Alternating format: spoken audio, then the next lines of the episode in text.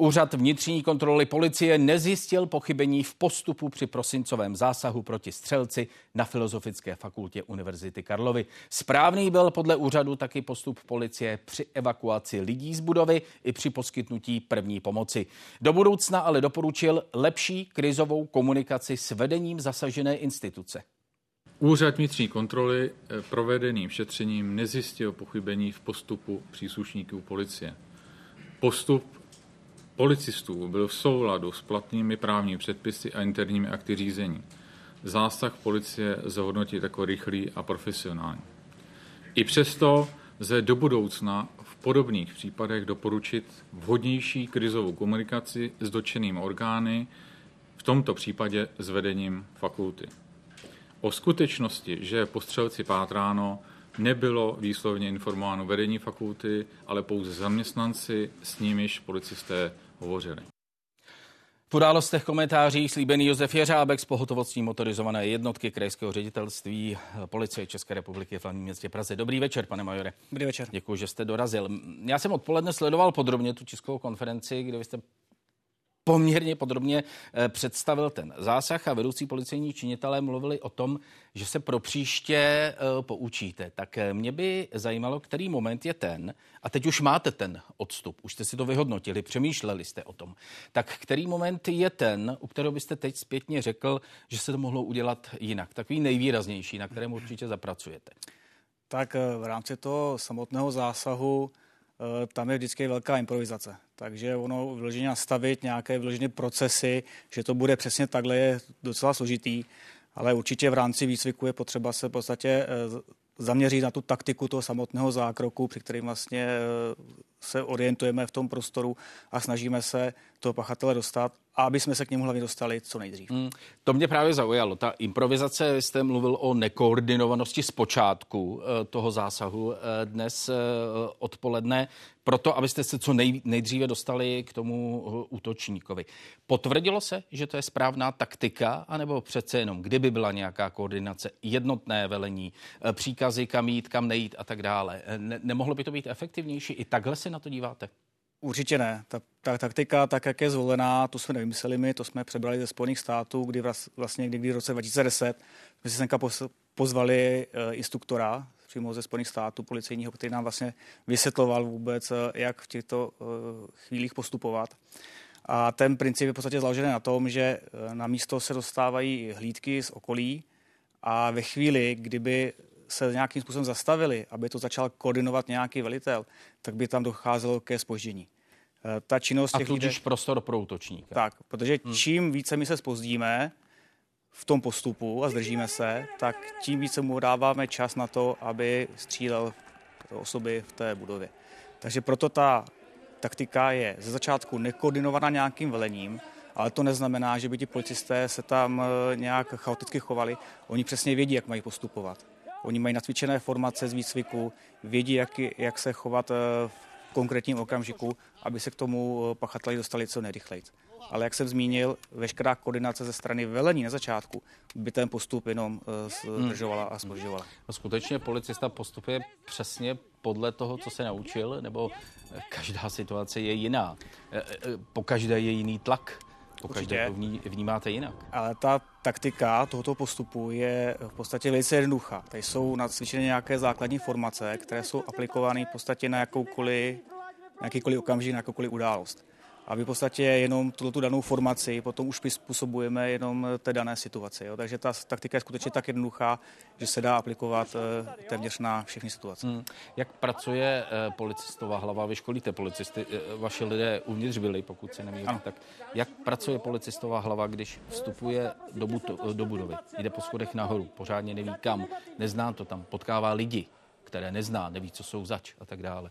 Jak to běží v té hlavě? Je to individuální. Jo? Těžko mluvit za všechny, eh, ale snažíme se... Říkáte, jak mají přemýšlet. Samozřejmě snažíme se ty, eh, ty naše policisty na to připravit. Hmm.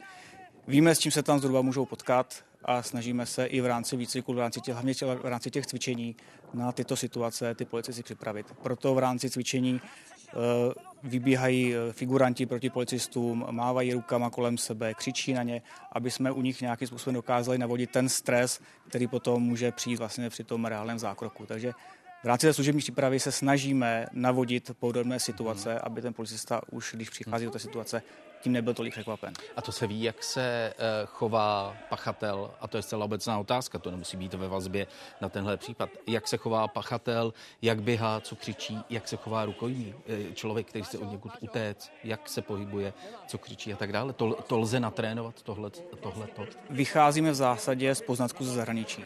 Eh, těchto útoků je už je zmapovaná velká řádka a my se snažíme vlastně z těch útoků poučit a v zásadě napodobujeme eh, v rámci těch cvičení právě ty různé situace, které se staly už v minulosti ve světě.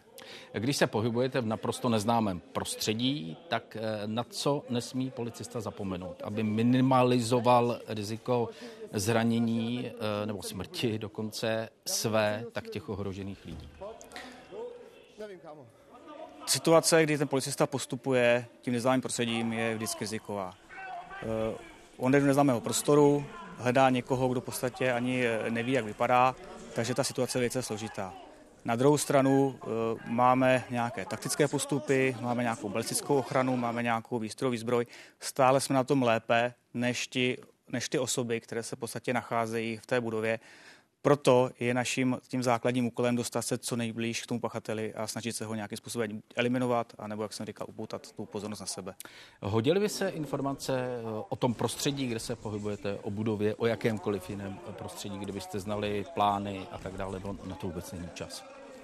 To ani nemá Zase záleží na situaci. někde u správce budovy. Záleží se na situaci. Aha. V těch prvních chvílích to určitě na to čas není, ale s postupem času se to může hodit.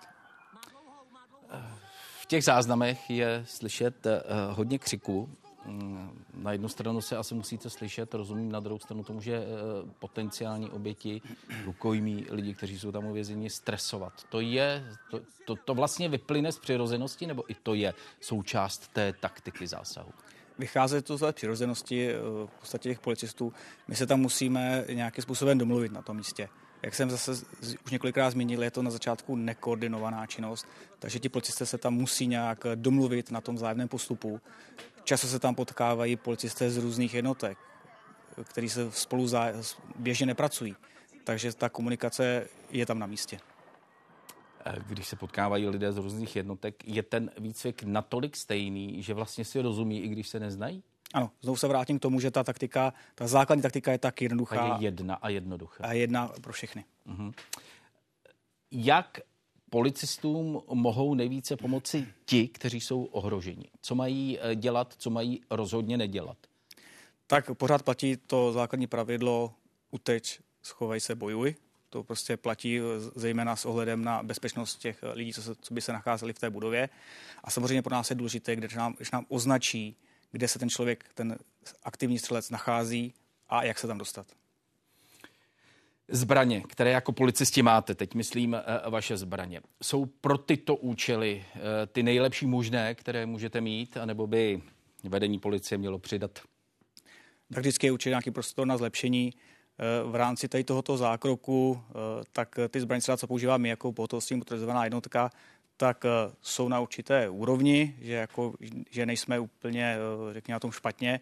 Na druhou stranu je tam velký prostor pro zlepšení. Potřebujeme ty zbraně modernizovat, potřebujeme no, nové zaměřovače, lepší popruhy na zbraně, určitě jakoby posunout se. Hmm, hmm, hmm aby se třeba mohlo uh, lidově řečeno střílet i zvenku, protože to jsou taky otázky, které se teď uh, probírají. I zbraně by mohly pomoci uh, rychlejšímu zásahu, když už to vyhodnocujeme takto zpětně? I v tomto směru samozřejmě ty zbraně můžou, můžou pomoci. Na druhou stranu, když se bavíme o této konkrétní situaci, uh, vzhledem k té pozici toho střelce, že byl v podstatě pět pater nad těmi policisty k úhlu těch policistů, kteří se nacházeli pod ním, tak eh, tam, i když budete mít dlouhou zbraň a prostě toho střelce nevidíte, nevidíte jeho siluetu, taky nemůžete použít. Jo. Tam strašně záleží potom na okolnostech, jestli se zrovna ten daný střelec nachází v, dobrém, v dobré pozici vůči tomu aktivnímu hmm. útočníkovi. Jak dlouho trvá rozhodnout se e, o místě, které bude výhodné pro tento zásah? Vy jste si vybrali hotel. Jak dlouho to trvá? Co všechno hlavou prolétne, než někdo řekne, běž tam a zkus to? Já si myslím, že tomu policistovi, eh, který to vlastně tuhle tu variantu zvolil, to blesklo hlavou. Se uviděl ho nahoře a vybral si vlastně ten hotel, který, který byl hned vedle. Na druhou stranu i na tyhle ty situace eh, ty policisty cvičíme a i tohleto v rámci výcviku zmiňujeme. My se tady bavíme o střelci, ale obrovskou tragédii, obrovské škody na lidských životech eh, nemusí působit jenom střelec. Ze světa jsme viděli lecos. Samozřejmě i na to se připravujete a ta příprava vypadá jinak? Proto se používá eh, častěji než aktivní střelec eh, termín aktivní útočník, který v podstatě zahrnuje všechny druhy útoků, včetně třeba útoku nožem. Nemusí to být vždycky střelec, takže ano, i na, ty, na tyto situace se připravujeme. Pane majore, děkuji vám za rozhovor v událostech komentářích i za vaši práci. Naschledanou. Děkuji, naschledanou. Efektivnější prověřování a vyšetřování možných podrobných případů má zajistit nová pracovní skupina Střelec. Podle policejního prezidenta Martina Vondráška by sbor potřeboval například software, který by umožnil rychlou analýzu informací z databází, které má k dispozici. Máme tady celou řadu informačních systémů policie a, a většina z těch systémů má v sobě i nějaký analytický nástroj a je schopná nám dát uh, strukturovaný výstup ale nad těma... Měla inteligence, nad, nad těmi všemi informačními systémy není jednotná analytika. To hmm. znamená, my nejenom, že potřebujeme vytěžovat samostatně x informačních systémů s nějakým třeba i kvalifikovaným výstupem, my potřebujeme, aby nad tím něco bylo a ty výstupy z těch jednotlivých informačních systémů nám prostě to zpracovalo do těch nejdůležitějších informací, které potřebujeme a rychle. A to je, tomu říkáme jednotný analytický nástroj, pracujeme na tom, máme na to částečně zajištěno i financování. Místo předseda výboru pro bezpečnost poslanecké sněmovny Martin Exter. Dobrý večer. Dobrý večer. Poslanec stejného výboru Robert Králíček. Dobrý večer. Dobrý večer. A Jaroslav Spurný, novinář z Respektu. Dobrý večer, pánové, všem díky, že jste dorazili. Eh, tak, páni poslanci, policie se chce poučit, slyšeli jsme to od ní odpoledne, vyhodnotila, přišla s nějakými eh, výsledky. Mají si nějaké ponaučení vzít i politici? Pane poslanče Exnere. No tak já si myslím, že ta událost byla pro všechny překvapivá, takže po, po naučení je, že samozřejmě musíme se tomuhle věnovat, musíme řešit eh, třeba nově tu eh, problematiku zbraní, si myslím, takže já jsem, bavili jsme se tady před studiem, že byl bych proto, abychom dotahli tu novelu eh, zákona o zbraních střelivu ve třetím čtení do konce, ale začali jsme s chladnou hlavou připravovat nějaká další řekněme, zpřísnění. Hmm. Čili je potřeba sahat do legislativy. To ponaučení z té situace je, že vy jako politici jste zaspali, něco jste nevyřešili a teď je potřeba se tomu věnovat v zákonech.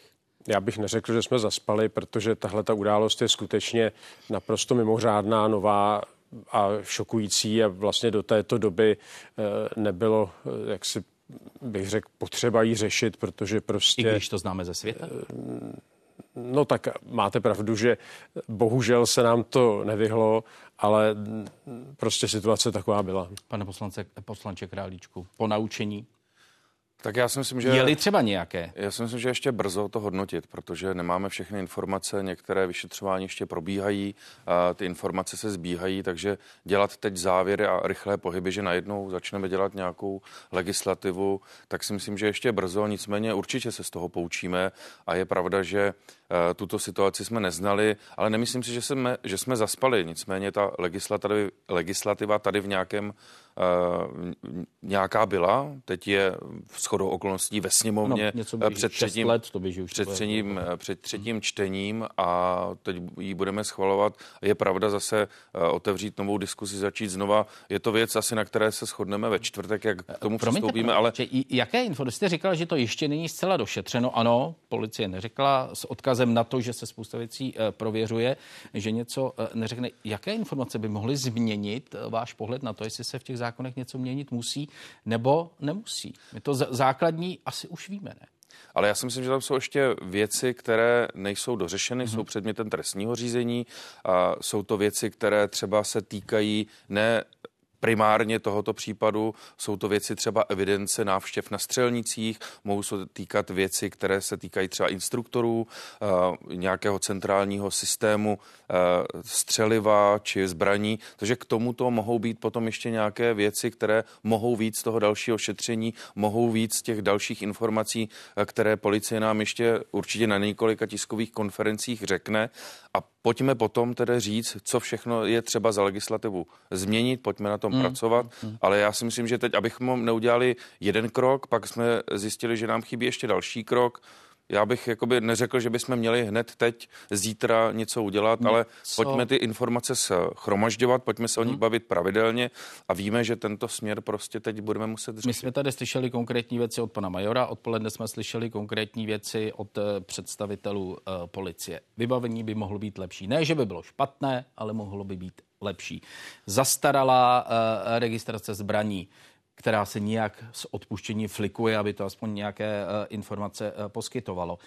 Kvůli tomu, že má policie málo lidí, nemůžou se všichni policisti dostat na speciální střeleckou přípravu. To jsou věci, které můžete vyřešit hned nebo nejsou. A vyřešíte je nějak? Tak já si myslím, že určitě bohužel nemůžeme vyřešit no, hned. Počet policistů asi ne, ale peníze Přesně na to tak. dát můžete, že jo? Nové zbraně nakoupit asi můžete. No tak eh, pan prezident Vondrášek říkal, že to není ani problém těch peněz, ale že tam je problém v nějaké legislativě právě.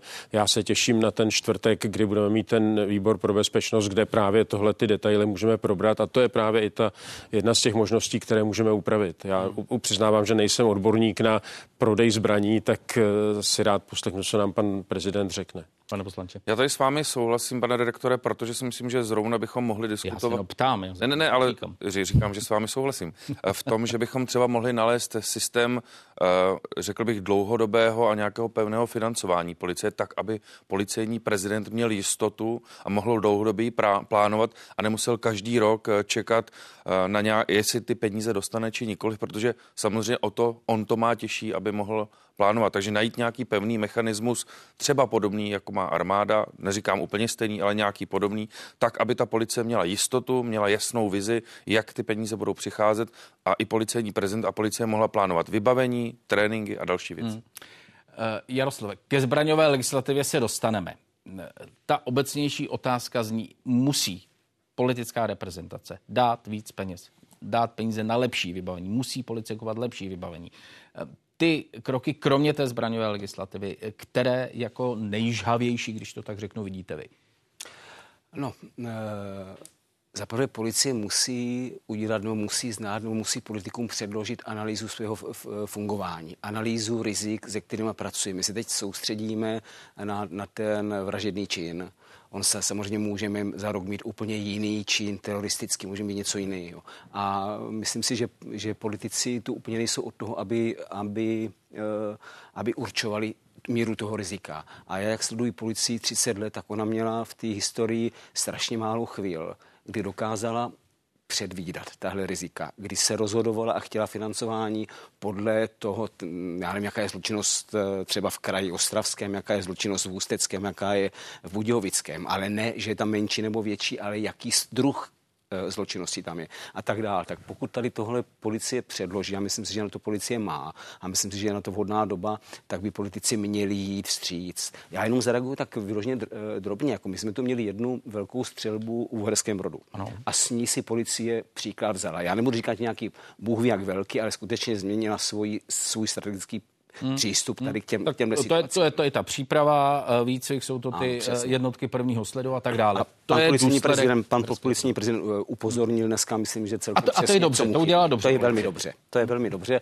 Druhá věc, a to bych politikům vyčetl, a to je ta zbraňová legislativa, ke které se asi dostaneme, ale oni měli 8 let čas vy jste měli 8 let čas se tím zabývat. Tím neříkám, že měla být zpřísněná nebo že měla být zjednodušená. Eh, tady neexistuje vůbec žádná analýza toho, jaký smysl má v Česku držení zbraní. Ne, neexistuje tady analýza toho, proč jsou české zákony v tomto smyslu tak liberální, nebo proč jsou takové, jaké, jaké jsou. Já neříkám, že by měly být horší nebo, nebo lepší, jenom prostě je tady velmi vášnivá debata 8 let a hodně ji přiživovali politici, zejména v roce 2017 ve sporu s evropskou směrnicí a nebyla to věcná debata. A bohužel u toho zůstalo. Hmm, tak pánové poslanci, už jsme v tom, tak už pojďme tedy k té zbraňové legislativě. Analýza není, jak říká Jaroslav, tak vás poprosím o vaše názory. Jsme příliš liberální, máme být liberálnější, co se držení zbraní eh, týče, máme být přísnější, je potřeba to udělat úplně jinak, ty problémy jsou někde jinde, ne v otázce mít či nemít. Jak se na to díváte vy? Tak já bych byl pro přísnější legislativu. Říkal jsem to už dávno, v parlamentu jsem dva roky, nikoli v osm. A e, já jsem nebyl nijak nadšený z toho ústavního práva držení zbraně a podobně. Takže myslím, že celý stan, eh, kromě pana Hraby, který tehdy byl ve stanu, eh, vystupoval proti tomu. Já to vnímám také tak, takže za mě zpřísnění, ale jak jsem řekl, s chladnou hlavou vyhodnoťme to právě podle doporučení policie a na základě nějakých analýz. Na to, na to potřebujete vyhodnocení tohoto případu? To, to, není to otázka jiného typu? Tohle to rozhodnout se, jestli máme být liberální, nemáme být liberální, pozbírat zkušenosti. Ne, tak já jsem řekl, já dlouhodobě si myslím, že bychom měli ne. být přísnější. Útočné Samozřejmě žádné zbraně? Tahle, ne, žádné to zbraně? určitě ne, to ne. určitě ne. Jako buďme rozumní. Někde ve světě buďme to rozumní, je, jo? žádné zbraně. Střelné, střelné. Buďme, buďme rozumní, říkám, podle mě politik by měl vyhodnocovat prostě na základě nějakých dat, takže prohlédněme si, jak to funguje jinde v Evropě, jaké jsou tam, řekněme, následky. Pravda je, že třeba Británie nebo Austrálie to významně zpřísnili a říká se, že útoky tohoto typu významně ubyly, tak já bych byl pro tuhle tu cestu, ale jako zase žádné zbraně, to si myslím, že bylo přehnané. Pan poslanec Králíček. Tak eh, můj osobní názor je, že se domnívám, že nemáme špatnou zbraňovou legislativu. Já bych nespřísňoval, ani bych nerozvolňoval. Já si myslím, že by je třeba upravit některé věci v rámci té evidence, možná umožnit při registraci zbraně a, a registraci zbrojního průkazu a propojení do, nebo více jakoby prověření toho člověka s těmi systémy státní zprávy ale nemyslím si, že bychom měli nějak zásadně zpřínit. Čili ale... vlastně ano, třeba i útočné zbraně, o čemž se v tomto případě mluví, a jednoznačně ano. To právo na to tady má být. No je otázka, já si myslím, že ta odpověď takhle není jednoduchá, protože já jsem dostal několik... No, to je to, co Jaroslav říká, že na to čeká 8 let, až Jasně, na to ale odpoví. Eh, já jenom chci říct, že třeba na základě této události asi s kolegou jsme dostali mnoho e-mailů od různých eh, skupin občanů, roz, různých uskupení, kde se ty i ty názory liší jakoby v tom třeba na těch dlouhých zbraních, které by eh, jeden e-mail nám, nás nabádá, aby ty zbraně byly pouze pro nějaké, aby ten člověk, který má dlouhou zbraň, aby byl členem nějakého spolku, aby se zamykali v tom spolku v trezoru, aby ji neměl doma, ale právo na ní má. Takže je, si myslím, velmi, bude velmi složité najít jakoby ten konsenzus, anebo pokud bude většina pro zpřísnění, tak prostě najít tu hmm. odvahu udělat no, to. To je hezké, už se k tomu blížíme. E, platí podle vás, že dobře vyzbrojení, vycvičení, zkušení, zodpovědní občané zvyšují bezpečnost celé země? A nebo ne? A nebo to neplatí? Já si myslím, že ta přímá úměra tam není. Já si také myslím, že to neplatí. Neplatí? Mm-hmm. Nemohou být prospěšní eh, v typově podobných případech. Samozřejmě to bylo případ od případu. Ale eh, zastavit takového útočníka třeba někde na náměstí, když budou mít lidé možnost eh, mít tyto zbraně. Ta diskuze už tu probíhala, když se mm-hmm. stala tragédie v Ostravě, ale zase tam mnoho odborníků říkalo, zdali by člověk, který by měl u sebe zbraň v té čekárně v nemocnici a chtěl by toho útočníka zneškodnit, zdal by nespůsobil třeba daleko větší tragédii, takže já si myslím, že to já tak... Proto tam byla ta premisa zkušení a dobře vycvičení a zodpovědního. To se dostáváme možná k no. otázce jakýchsi aktivních záloh ministerstva vnitra. Tak to je potom ale jiná situace. Já to vidím podobně. Jaroslave.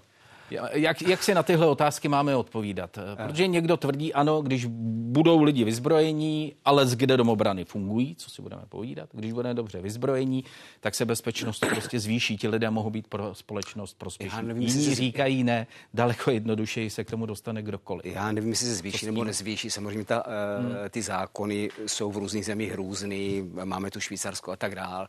Já eh, se domnívám, že hlavním, hlavním důvodem proč se nedohodneme, proč jsou takový vášení kolem toho zákona, že se neptáme eh, po jeho smyslu. Nikdo nedokáže odpovědět, proč v řadě zemí eh, Evropské unie, především v západních zemích, není možné koupit zbraň, ať je tam zbrojní průkaz nebo není, k sebeobraně.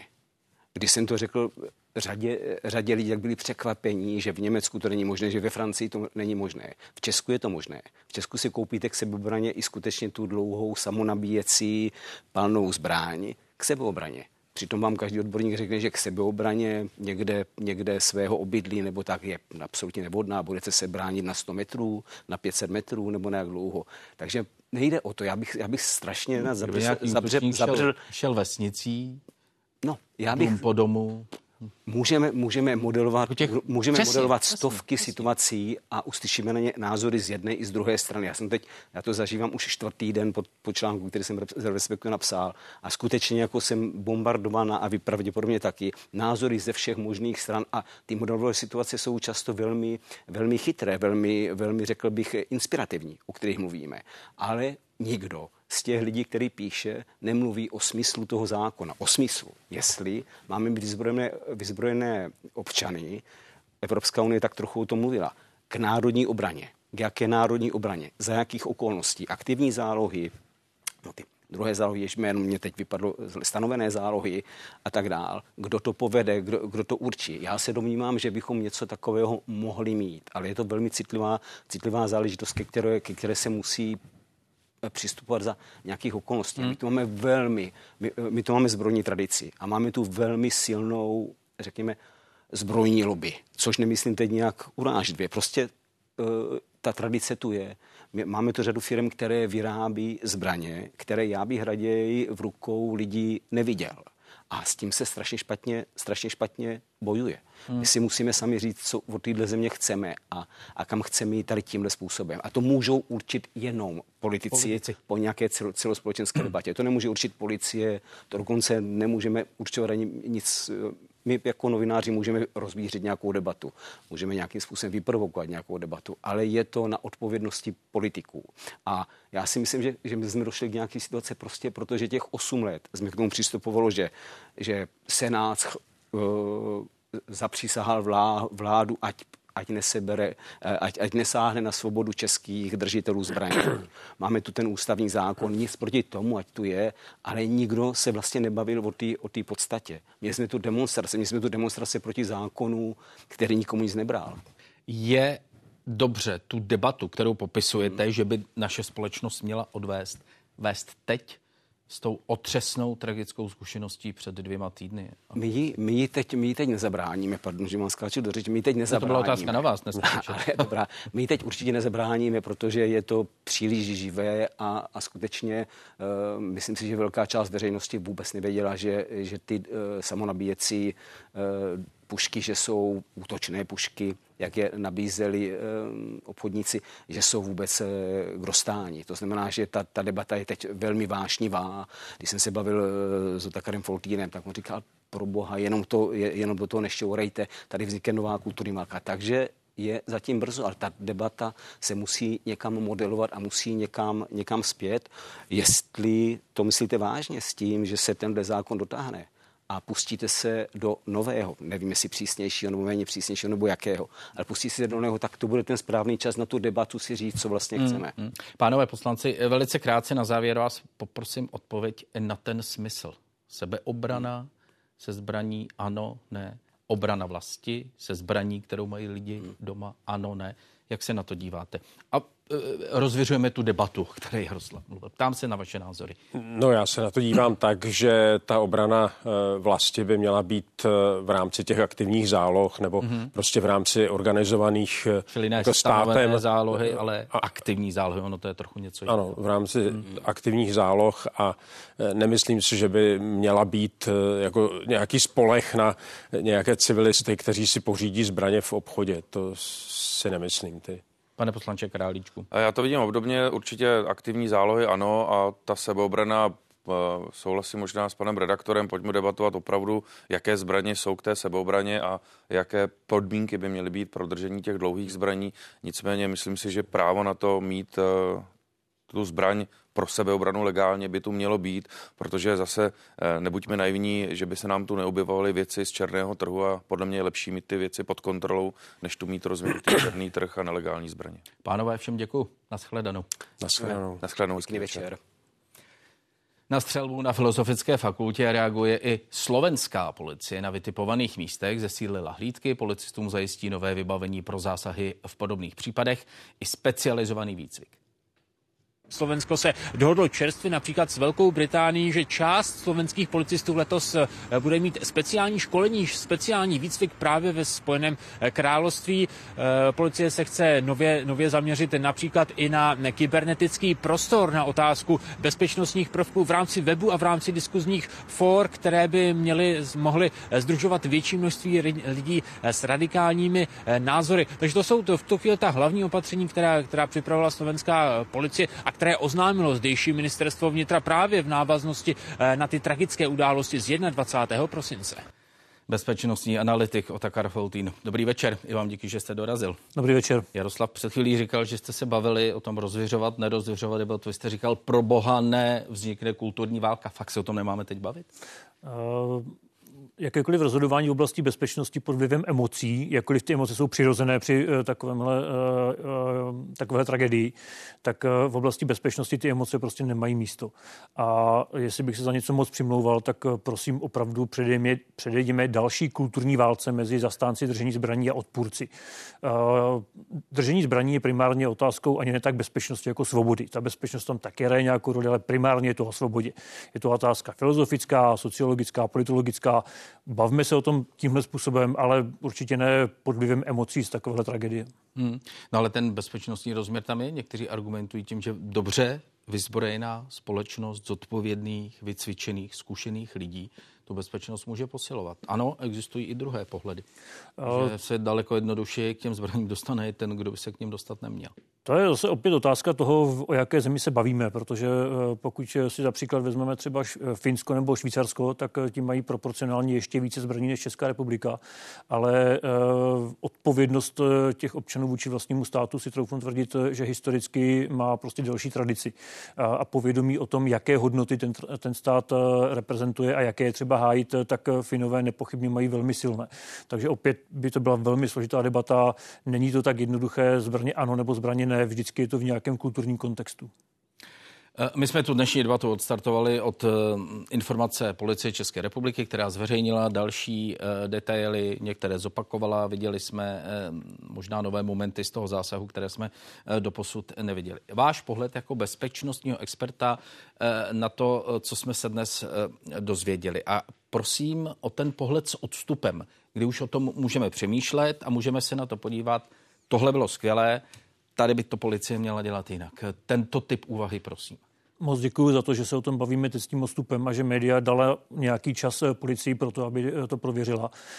Ten závěr policie, eh, respektive mm, vnitřní kontroly policie potvrdil ten původní dojem, který obecně bezpečnostní komunitě byl, že ten zásah policie byl velmi dobrý.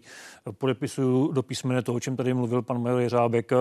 A víte, ono mezi, já jsem drtivou většinou kariéry strávil v armádě a já jsem primárně voják a méně právník, ale, ale ta rivalita rivalita, která je vždycky mezi armádou a policií, tak eh, tady musím říct eh, s vědomím toho, jak extrémně složitá to byla situace, s vědomím toho, do čeho ti policisté šli a jak do toho šli opravdu odvážně a co všechno zvládli, eh, tak za mě respekt a děkuju.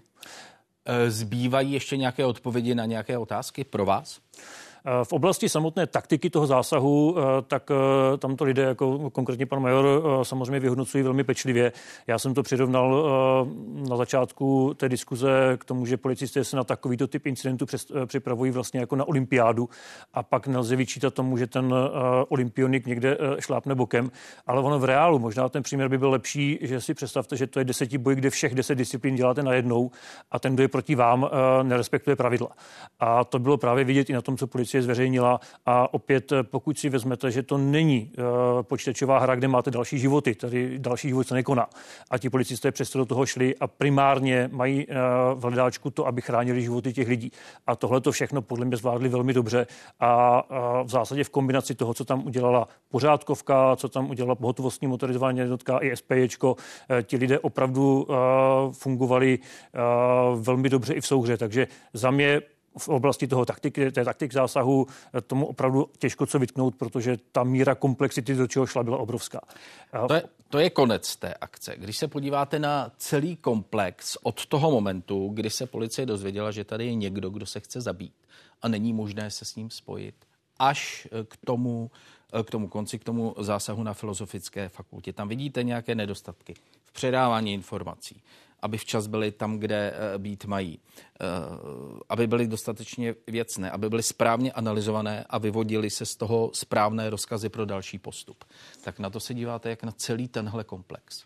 Podle toho, co dneska policie zveřejnila, a ještě bych vypíchl velmi rychlou a detailní komunikaci policie, což je taky velmi důležité, a je vidět, že tomuhle tomu tu relevanci dávají, tak co bych každopádně v zásadě znovu řekl, to, že policie tvrdí a má v tom pravdu, že ten incident velmi dlouho řešila jako standardní hrozbu sebevraždy mladého člověka, tak je logický a je to daleko častější, než to, že se to zvrhne eh, v bohužel takovouhle tragedii. Eh, pro naprostou většinu těch policistů eh, je to situace, které ani nechtějí čelit a na začátku tomu prostě ani nevěříte, že se takového stalo. A vlastně jediné, co bychom se mohli bavit o nějaké nechci říct ani chyby, ale řekněme nedostatku, který by se dal napravit, tak je to, co policie sama řekla, to byla komunikace s filozofickou fakultou. Mm, mm, mm. Ale já bych ani nebyl tak přísný na, na policii, tak jak je přísná ona sama na sobě, já bych to nenazval chybou, protože policie komunikovala se zaměstnanci fakulty, tak jak by komunikovala s jakoukoliv jinou budovou, do které by musela jít. A ten časový pres byl, eh, řekněme, natolik velký, že i kdyby přímo zavolali vedení fakulty, ta fakulta by těžko eh, zvládla reagovat, obzvláště v situaci, na kterou není cvičena. Ta sebekritika právě mířila na to, že to nebyla komunikace s vedením té fakulty. Já zrovna ale zůstanu eh, u té policie. Je tedy po naučení, že ode dneška už se vždycky i v případě podezření na sebevraždu musí počítat s tímto koncem a je potřeba tomu přizpůsobit operační postupy policie? Domnívám se, že nikoliv. Eh, pokud si vezmete eh, rychlosti času, kdy ta policie reagovala, eh, tak ty časy byly velmi dobré. Policisté byli od okamžiku nahlášení střelby za tři minuty v budově. Zásávka tam byla za 10 minut dalších. To znamená, teď si vemte, že když se zkusíte dostat v Praze někam za 10 minut, jak dlouho vám to trvá a to nemáte sebou těžkový zbroj.